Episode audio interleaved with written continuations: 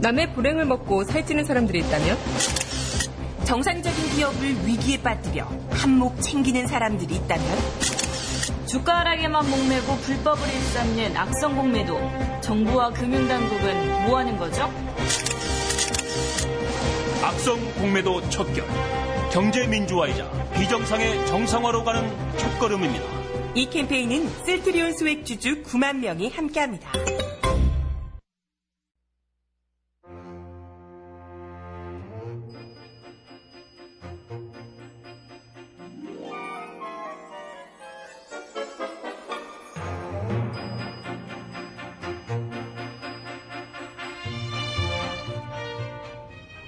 정혜림의 바칙한 뉴스.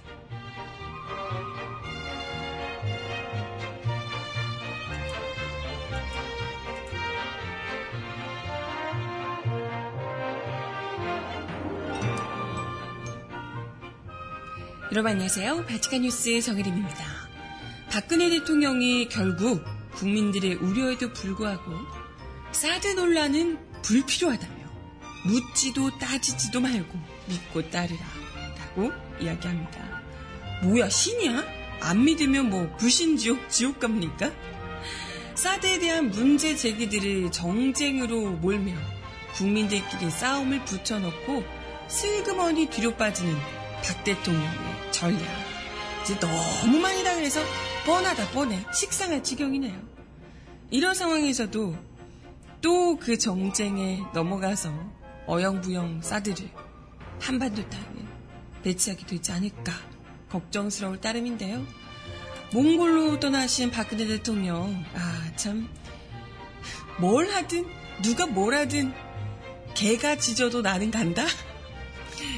라고 하시는 이 박 대통령의 변함없는 모습에 참 기가 찰 따름입니다. 음악 하나 듣고 와서 이야기 이어가 볼게요. 로이킴이 부르는 노래입니다. 날 사랑하지 않는다. 듣고 오겠습니다. 신청곡 있으신 분 주세요.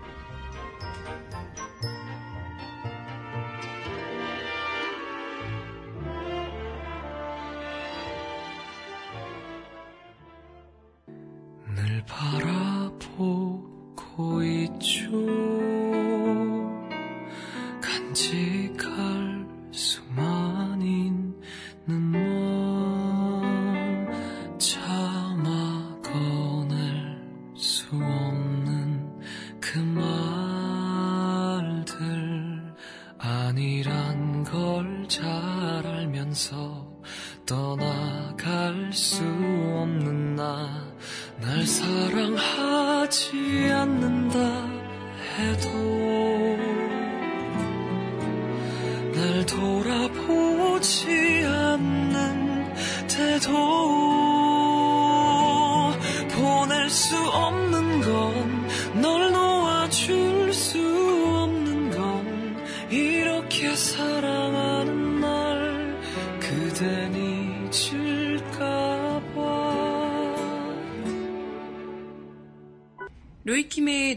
날 사랑하지 않는다 첫 곡으로 듣고 왔습니다.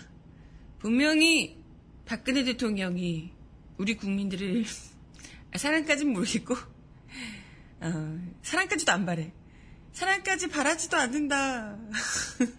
어, 뭐 드라마의 명대사가 생각이 나는데 아무튼 어, 사랑까지 바라지도 않지만 우리 국민들을 하, 참 아끼는 마음조차가 자국민인데 그래도 없는 것 아닐까 이런 생각이 듭니다.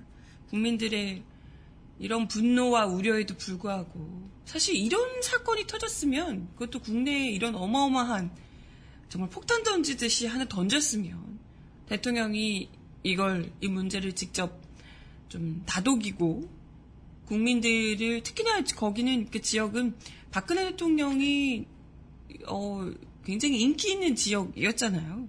지금 뭐 사진 떼고 난리라고 하는데 사진을 대체 왜 걸어두신 거지? 이상하죠. 뭐 그런 거 보면 북한이랑 되게 비슷하다니까. 대통령 사진을 왜 걸어둔 이해하기 어렵지만 어쨌든 대통령 사진 걸어뒀던 거 성주에서 떼고 뭐 그렇다고 합니다.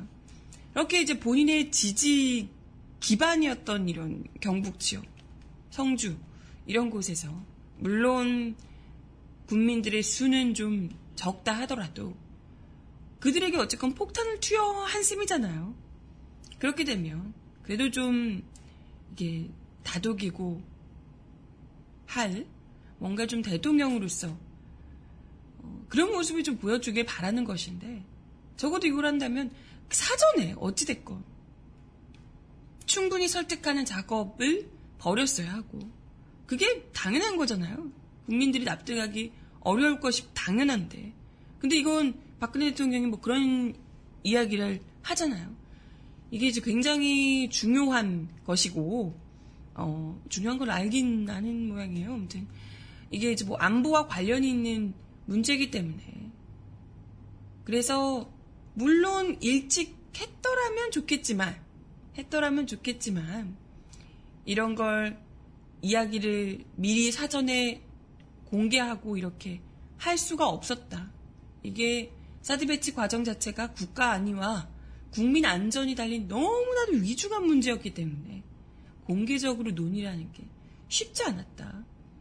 위중한 사항이었기 때문에 어쩔 수 없었다. 이렇게 이제 이야기를 했습니다. 아니 국가 안위와 이런 게 걸려있는 문제면 더 중요한 거 아닌가? 사실 이게 어느 지역에 배치하는가는요. 이게 뭐 지금 당장 전쟁 시기가 아니잖아요.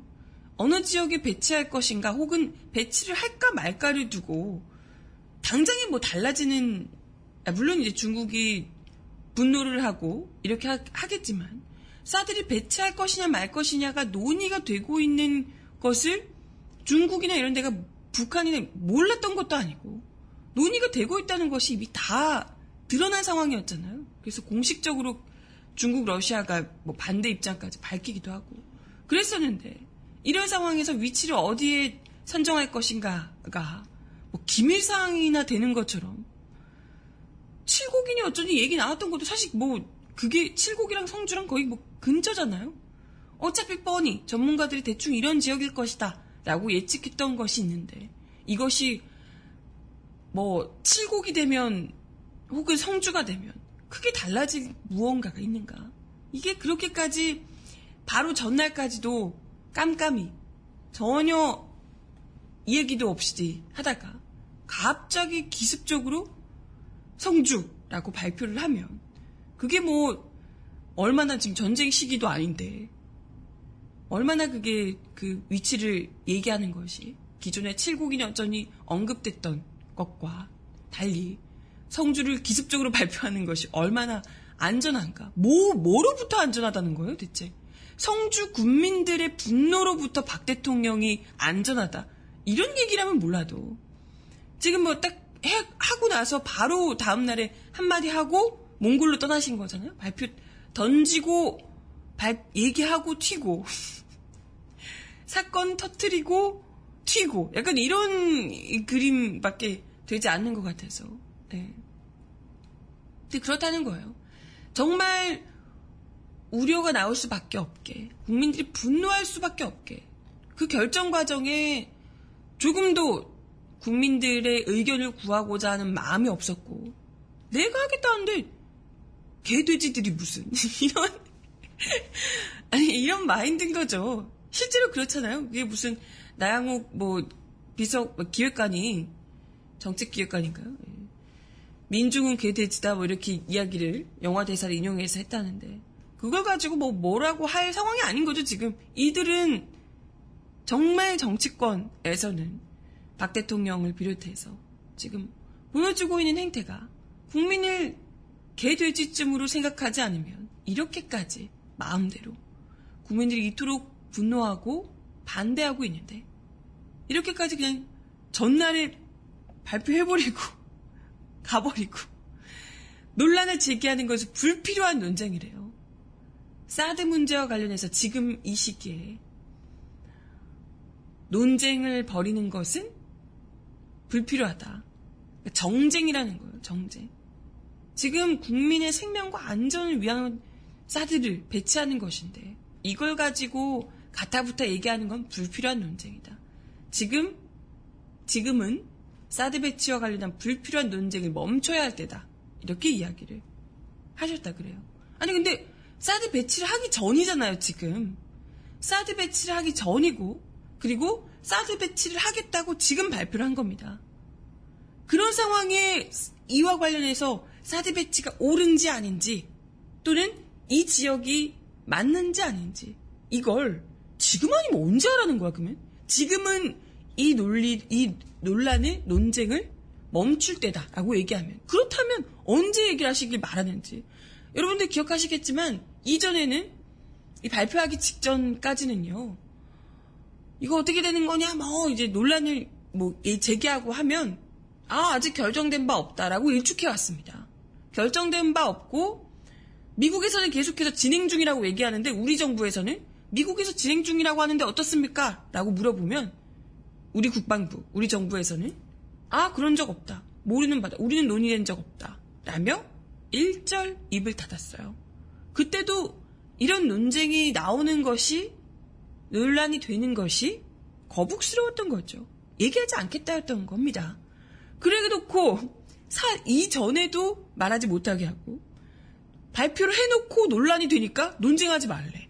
어쩌라는 거야? 뭐 언제? 사드 다 배치하고 나서 사드 배치하는 건 아니에요. 라고 이후에 뒷북치란 얘기인가?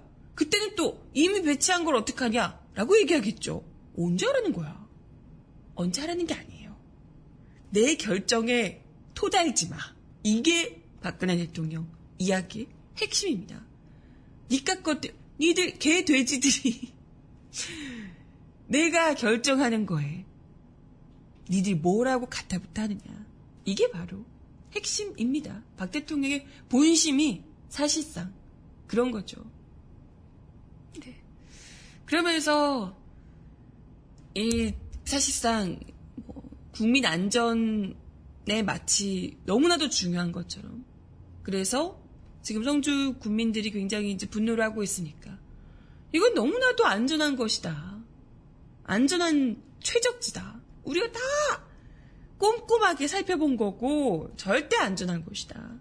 이거 뭐 각도가 약간 위로 이렇게 쏘는 거기 때문에 그 밑에 있는 지역 주민들 고도에서 높은 지역에서 쏘면 밑에 있는 지역은 완전 안전하다. 이런 말 같지도 않은 얘기를 아니 어제 말씀드렸잖아요. 일본에서는 레이더 발사 방향도 아닌 뒤에서도 피해가 어마어마하다고 이야기를 드렸었어요. 근데 위로 쏘는데 아래가 괜찮다고? 말도 안 되죠. 네. 하여튼 뭐, 이런 것이 성주 국민들을 얼마나 안심시킬지는 모르겠지만, 그것과 별개로, 이건 정말 너무나도 논의 과정에서부터도 그렇고, 앞으로도, 지금 당장 중국에서 성주와 관련된 뭐 제재를 해야 된다. 뭐 이런 이야기까지 나오고 있고요. 당장에 그죠? 경제 제재. 그리고 무슨 물리적인 제재까지도 중국에서 거론하고 있을 정도로 굉장히 격앙된 상황인데 박 대통령이 조금이라도 국민들에 대한 애정이 요만큼이라도 있으면 이런 식으로 던지고 몽골로 가버리고 이런 것은 절대 있을 수가 없는 일 아니냐 이런 이야기를 드리고 싶어요. 그러니까 뭐 사드 배치 논란을 다 정쟁으로 밀어붙이고 뭐 마치 이것에 반대하면 안보 따위는 관심이 없는 사람인 것처럼 국민들이 갈라놓기라는 거죠. 늘 그랬듯이 이때까지 뭐 한두 번 했나요? 세월호 유가족을 고립시켰던 것도 뭐 진짜 유족이니 아니니 뭐 이러면서 갈라치기를 하며 일종의 그 두 국민 전략을 쓰고 있다. 이렇게 볼 수가 있습니다. 뭐 나라가 위기에 처했을 때 정쟁을 벌이면 안 된다. 내부 분열하면 안 된다. 이런 논리. 박 대통령이 늘 써왔던 논리잖아요. 그러니까 뭐 하면 본인이 잘못한 것에 대해서 지적을 할라치면 나와 다르면 모두가 다 정쟁인 거예요. 나에게 토를 달면 다 정쟁입니다. 내 말에 따르지 않으면 곧 망할 것이다. 라고 협박을 하는 거예요. 신이야 뭐야. 제가 오프닝에서도 이야기 드렸죠. 내 말 안 따르면 내 말을 믿지 않으면 불신 지옥이리라. 라고 이야기하는 박근혜 대통령. 예, 참 이런 거의 뭐 이단 종교 같은 정치 운영을 우리 국민들이 언제까지 따라줘야 하며 언제까지 말도 안 되는 얘기에 휘둘려야 하냐 묻지 않을 수가 없습니다. 아무튼 이번에 몽골 가셔도 중국하고 정상회담을 하지 않는다고 하는데요. 중국 입장에서도 사실 뭐 아니 굉장히 좀 거친 반응을 보일까봐 걱정이 돼서 아, 사실 정말 이게 중국을 뭐 대상으로 하는 게 아니고 정말 북한을 대상으로 하는 것이고 그렇다면 우리가 이때까지 중국에게 공을 들여온 게 있잖아요. 이걸 어떻게든 붙잡기 위해서라도 이런 타이밍에 중국과 정상회담을 해서 직접 중국을 좀 설득하고 이런 작업을 해야 되지 않나? 생각이 드는데 어, 이렇게 지금 뭐 강력하게 반발하고 있는 상황에서 이런 상황에서 좀 그 어느 때보다도 그 이전에 가서 뭐 중국어 솜씨 보이고 이런 게 문제가 아니라 이럴 때야말로 정말 현명한 외교, 실리적인 외교가 균형적인 외교 감각이 필요할 텐데 이럴 때는 외교 안 하는구나. 욕 들을까봐. 네. 이럴 때는 만나지 않는. 기분 좋게 서로 박수 치면서 웃고 덕담 나누고 이럴 수 있을 때만 만나고 정말 나에 서서 정말 그 어느 때보다 정치와 외교가 필요할 때는 빠지는 대통령. 국내에서도 위험해지니까 빠지고 거기서도 위험해지니까 빠져. 뭐야 대체. 이럴 거면 도대체 정치를 정치인이 왜 되셨는지 하, 답답합니다. 음악 하나 더 들어요. 에즈원의 노래 신청하셨습니다. 12야.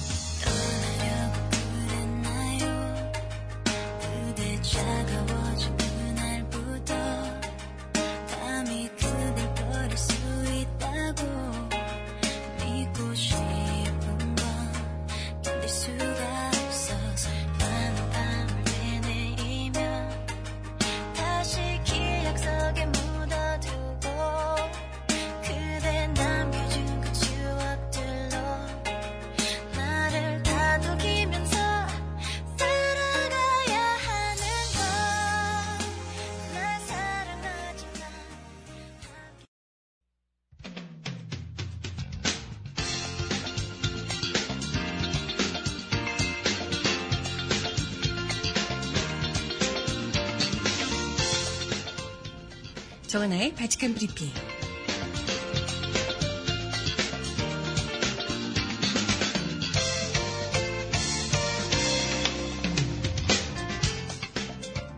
첫 번째 소식입니다. 유일호 경제부총리 겸 기획재정부 장관이 어제 사드 배치로 인한 중국의 경제 보복 가능성에 대해 아니란 인식을 드러내 논란이 되고 있습니다. 이분 자꾸 왜 이러나요? 유 부총리는 국회 예산결산특별위원회에 출석해서 사드 배치에 따른 한류 진출 기업의 타격성에 대해 그럴 수도 있겠다는 생각이 든다. 어, 이분 자꾸 왜 이러지? 네, 이 그럴 수도 있겠다는 생각이 든다며 한류 기업이 피해를 봤으니 우리가 국내에서 도와주든가 하는 것에는 한계가 있다 라고 이야기를 했습니다. 기본적으로 비즈니스이고 민간 기업이라 외교 문화적 노력을 기울여 해결해야지. 피해를 입은 것에 대해 우리 정부가 어떻게 해줄 수 있는 건 없다라고 덧붙였습니다. 중국에서 불매운동이 일어나면 경제부처만으로 노력이 안 될 것이라며 외교적 노력도 있어야 된다. 이런 이야기를 했습니다. 그러니까 중국 정부가 직접 경제적으로 제재를 해서 우리 기업들이 피해를 입을 수도 있겠지만 우리 정부에서는 어, 도움을 주더라도 어떻게 해주지 못한다. 다 해줄 순 없다.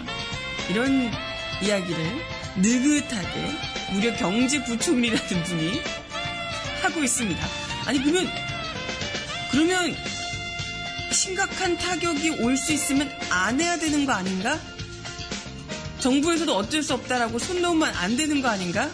일단 하고 국민들이 힘들어 죽든 말든 기업들이 망하든 말든 그건 니들 몫이다. 이런 얘기신 거죠? 경제부총리께서?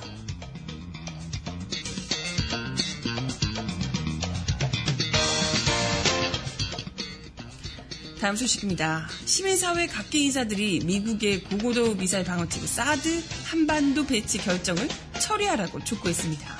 시민사회와 종교계 등 각계 인사들로 구성된 한반도 평화회의는 어제 오전 11시 프레스센터에서 사드 배치 결정 철회 촉구 시국 회의를 개최했습니다.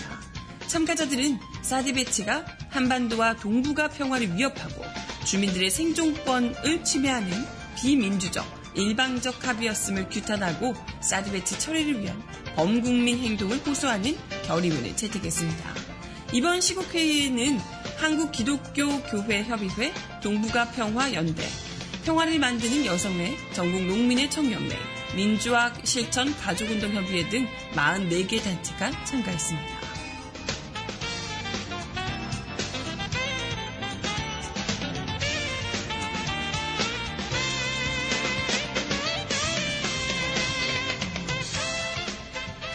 마지막 소식입니다. 프랑스 대혁명 기념일인 바스티유데이 공휴일이었던 어젯밤에 프랑스 남부 해안도시 니스에서 대형 트럭 한 대가 축제를 즐기던 군중을 덮쳐 최소 73명, 73명이 숨지고 100여 명이 다쳤다는 안타까운 소식입니다. 지난해 11월 13일 금요일 밤에 프랑스 파리의 극장과 식당, 경기장 주변 등에 IS 추종 세력이 테러를 벌여서 130명이 희생된 일이 있었는데요. 얼마 되지 않은 것 같은데 그것도 또 프랑스에서 발생한 대형 테러로 기억 될 전망입니다. 현지 검찰 관계자는 트럭이 군중을 향해 전속력으로 약 2km를 달려서 73명이 숨졌다고 밝혔습니다. 아마 트럭에 치고 뭐 이런 게 있었던 모양이에요. 그리고 정확히 알려지고 있진 않지만 뭐 총격이 있어서 음, 직접 트럭을 운전한 사람이 총을 꺼내 들고 군중들을 향해서 총을 발사했다. 이런 이야기도 있습니다. 트럭 운전자는 사살됐다고 전해지고 있고요. 공격의 배후를 자처하는 단체는 아직 없지만 프랑스 검찰은 이번 사건을 테러로 규정하고 사건 조사도 대테러 당국이 넘겨받은 상황입니다. 현장에 있던 AFP 기자는 바스티유 날을 맞아 불꽃놀이 등 축제가 끝나고 사람들이 흩어질 때 대형 흰색 수송용 트럭이 니스해변의 유명 산책로인 프롬나드 데 장글레로 돌진했다고 밝혔습니다. 일부 목격자는 군중을 향해 트럭을 몬 운전자가 총을 꺼내 쏘기 시작했다고 전했고 시신들이 바닥에 흩어져 있다며 참혹한 현장을 전하기도 했습니다.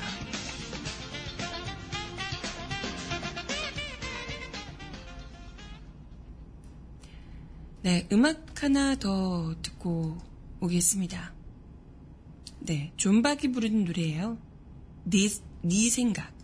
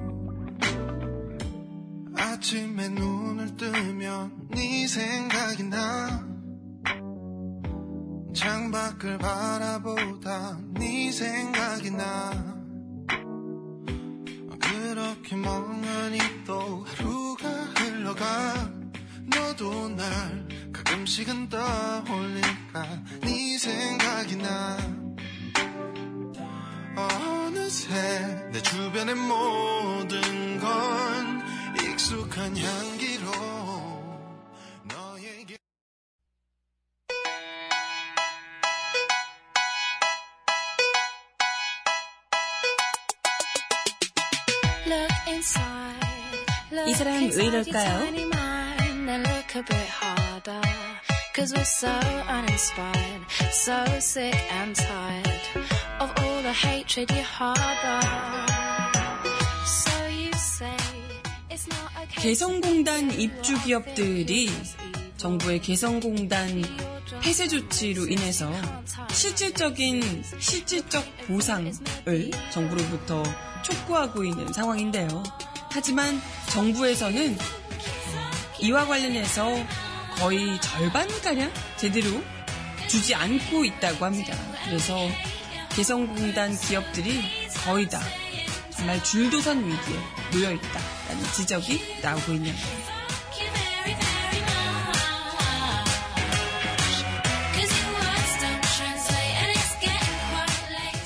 앞서 정부는 개성공단 기업들이 신고한 피해 금액 9,446억 원 중에 82%만 인정하고 추산 피해액은 7,779억이라고 발표했습니다.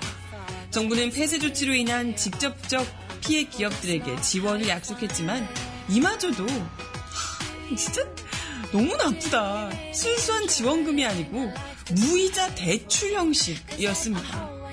현재 개성공단 기업들은 정부가 추산한 피해 금액조차도 전부 지원받지 못하고 있다고 합니다.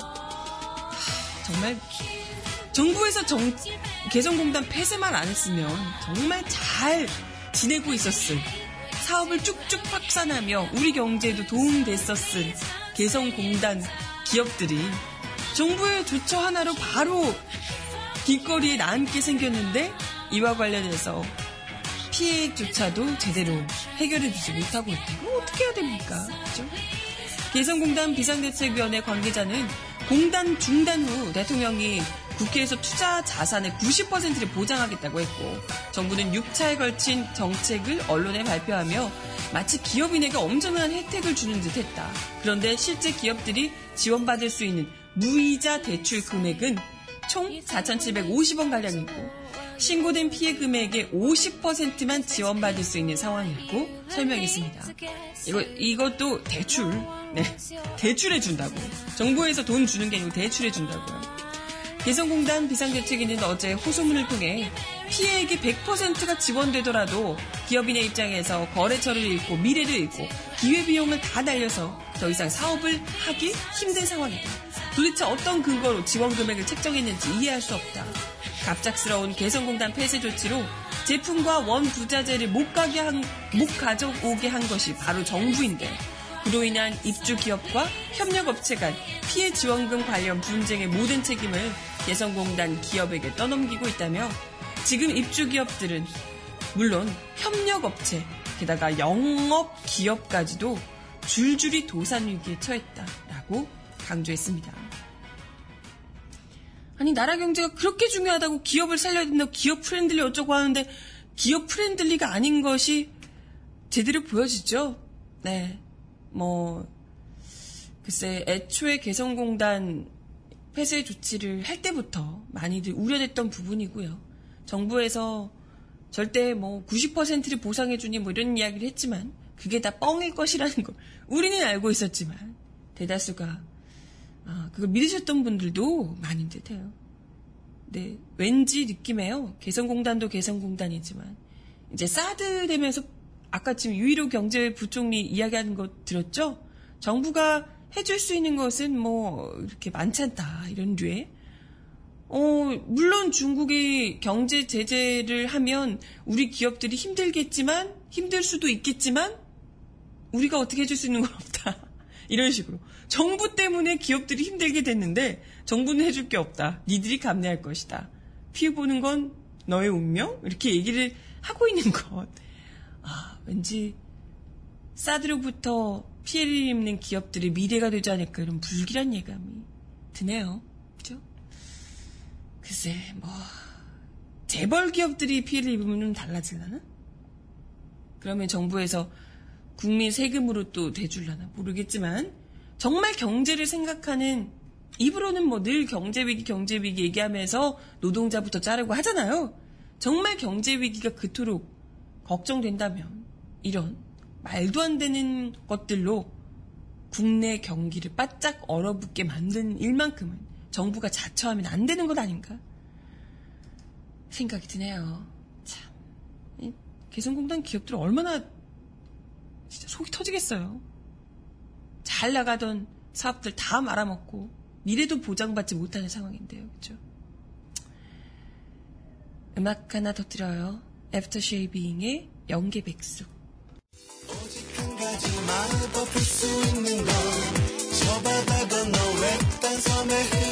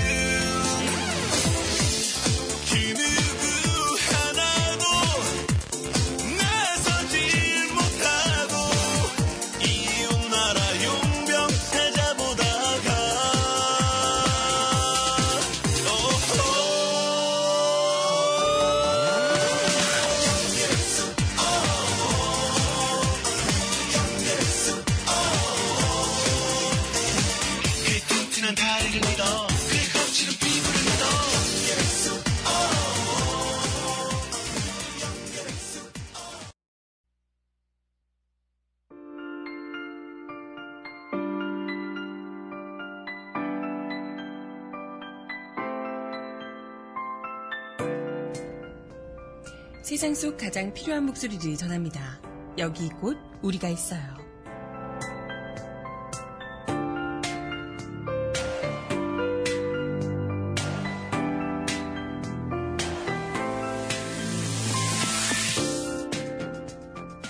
일본군 위안부 문제의 진실을 알리고 한일 위안부 합의 무효화를 촉구하기 위한 전시회 진실과 정의는 지지 않습니다. 가 14일 어제부터 19일까지 국회의원회관에서 열립니다. 더불어민주당 권미혁 의원은 어제 일본 정부의 법적 책임 이행 없는 1228 양국, 한일 양국 정부의 일방적 합의로 피해자와 국민들의 분노가 지속되고 있으며 국회도 12월 28일 합의 무효 결의안을 제출했다며 일본군 위안부 문제 진실을 알리고 국회 차원의 한일 정부 합의 무효화 및 일본 정부의 법적 이행을 촉구하기 위해 전시회를 개최한다고 말했습니다. 지난해 12월 28일 한일 위안부, 일본군 위안부 합의는 피해 당사자들의 요구가 배제된 채 이뤄지며 논란이 일어왔죠. 심지어 한국 정부 스스로 위안부 문제를 최종적, 불가역적으로 해결됐다고 선언하자 위안부 피해자들은 합의의 내용을 받아들일 수 없다고 반발하고 있습니다. 그러나 정부는 일 위안부 지원재단 설립에 박차를 가하는 등 한일 위안부 합의 이행을 밀어붙이고 있죠. 이 행사는 권 의원이 비롯해 더불어민주당 강창일, 권미영, 금태섭, 김한정, 남인순, 웅미옥, 박경미, 박주민, 소병훈, 심재권, 임동, 임종성, 원혜영, 전현희 의원과 서울시당 여성위원회, 한국정신대 문제대책협의회가 공동 주최했습니다. 네. 이번 이 전시회에 저희 소리 사진 기자들, 김철수 기자, 양지훈 기자, 정병혁 기자의 사진도 함께 전시가 되어 있다고 하네요. 국회의원회관에서. 네. 음악 하나 더 듣습니다. 효린의 노래. 보고 싶어. 난 말없이 널 보고 있다 널 보면 내 숨이 멎는다고 헤매고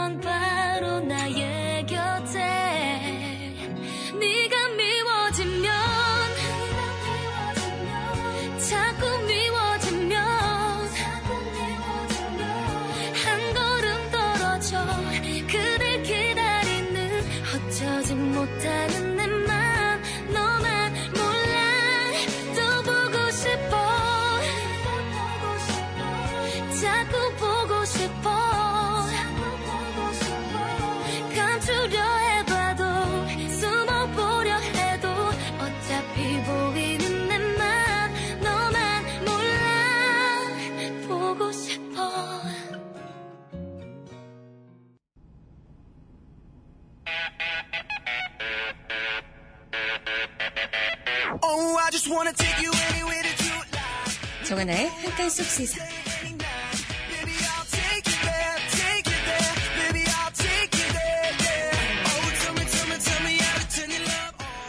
첫 번째 살펴볼 만평은 경향신문 김용민 화백의 그림마당입니다. 성주 농민들이 사드 배치 결정과 관련해서 뒤통수를 쳐도 유분수지 한마디 사전 협의도 없이 라며 분노를 하고 계시는데요. 그러자 뒤통수에 이어서 앞통수까지 쳐주시는 우리 왕님 닥쳐라! 라며 몽골 출국을 훌쩍 해버리셨습니다. 뒤통수, 앞통수 다 맞은 이 국민들 이제 어딜 더 맞아야 될까? 아 정말 국민들을 인간으로 생각하시지 않으신 것 같아요 적어도. Oh baby baby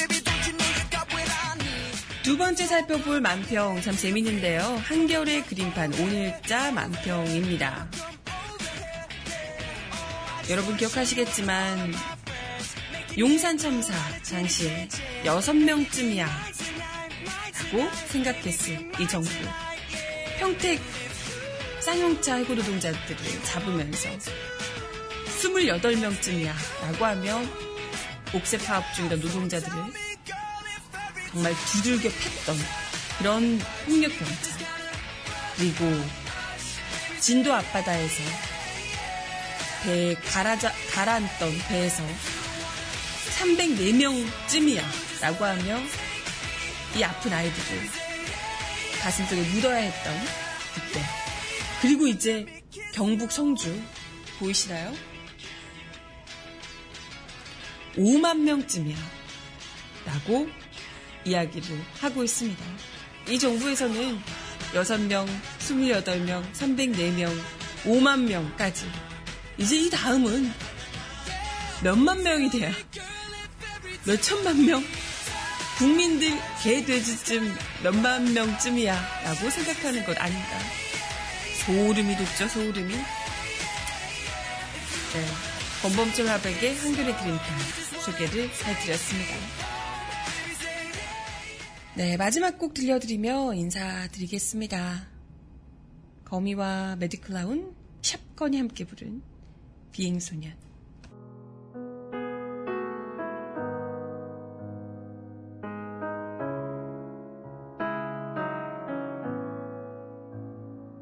그날을 기억해 처음 집을 나와 성심여대 네 평짜리 방 바닥엔 바퀴벌레 커피 식었고 소화제를 또 씹었네. 엄마한테 전화를 걸어 아들 별일 없네. 꿈과 숨바꼭질 술래녀 귀엽네. 잠들지 못해 벗던 기겁게. 스물네 단 따라 아들도 삐딱하게 바지를 내려입고 신었네 더러워진 팀벌랜드 뛰었네. 떨어지던 날던 일단은 뛰어야지. 넘어지건 말건 어 내가 넘어지건 말건. 세상은 날 가르쳐 뛰길 포기하고 넘어지는 방법 but uh, uh, I'm gonna fly away yes 네, 이번 한 주도 참 험난하네요. 고생 많으셨고요.